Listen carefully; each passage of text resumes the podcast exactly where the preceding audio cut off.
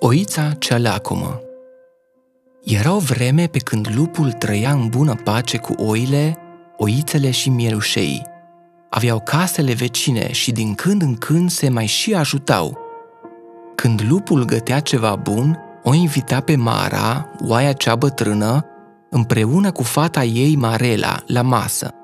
Și când Mara făcea plăcinte de care plăceau lupului, nu uita niciodată să-l poftească la rândul ei. Mara era o mare gospodină și Marela, fata ei harnică, o ajuta.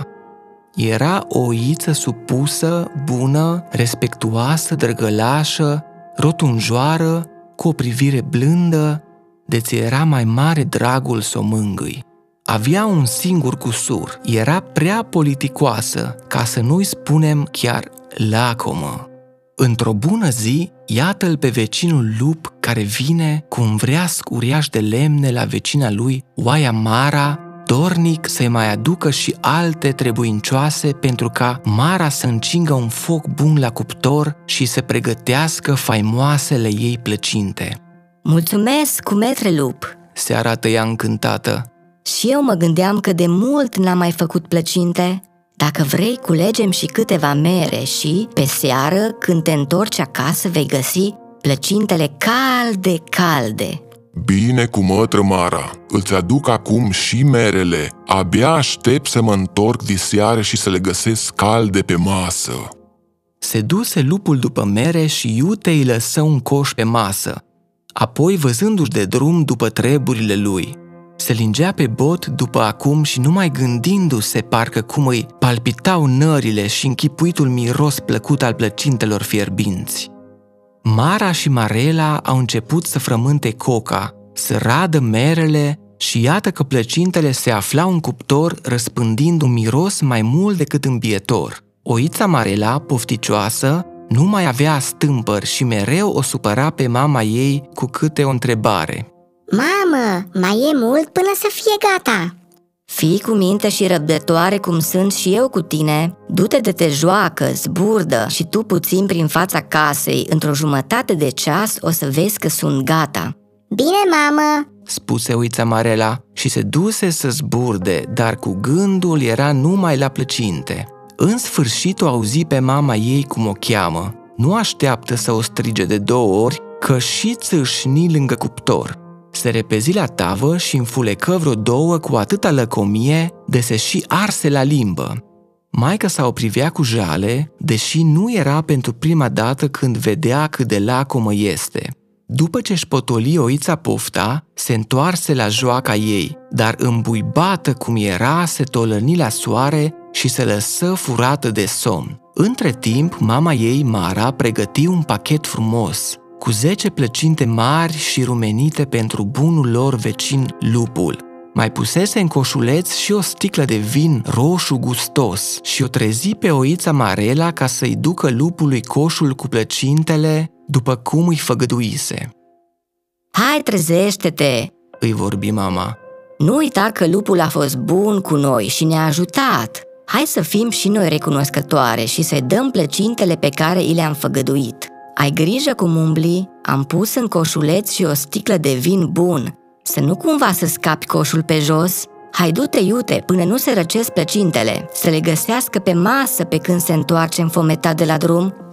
Bine, mormăi somnoroasă, oița pofticioasă, și agale o porni, cam fără voie spre cumătrul lup. Se gândea în sinea ei de ce să împartă plăcintele cu lupul, când putea foarte bine să le împartă numai cu mama ei. Erau atât de gustoase și tot gândindu-se își aminti că de fapt nici nu se săturase bine. O fripseseră atât de rău că aproape nici nu le simțea gustul.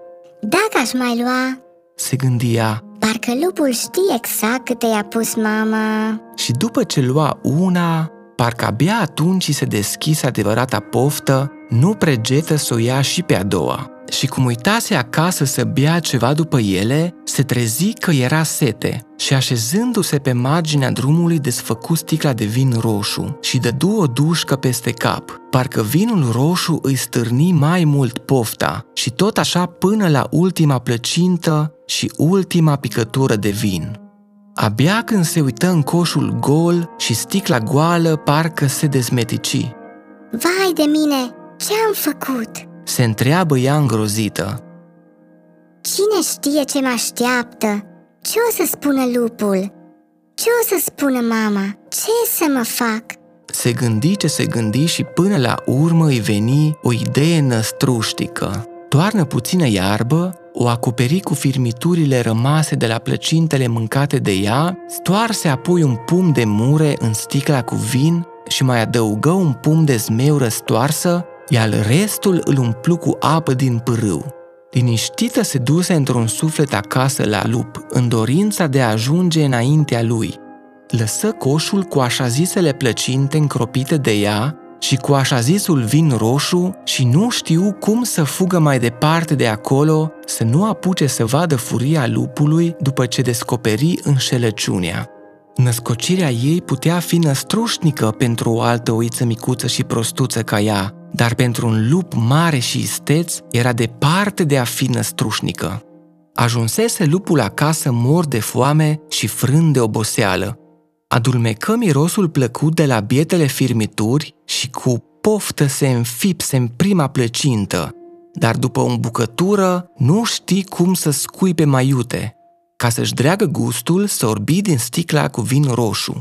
Când simți apa aceea colorată în gură, dar fără prea amare gust, își dădu ușor seama că vinul fusese înlocuit.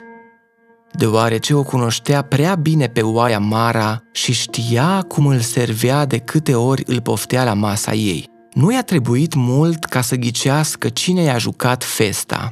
Înfometat cum era, cu o falcă în cer și una în pământ, s-a dus la casa Marei și a Marelei și, fără prea multe vorbe, a înghițit-o pe Marela cea lacomă.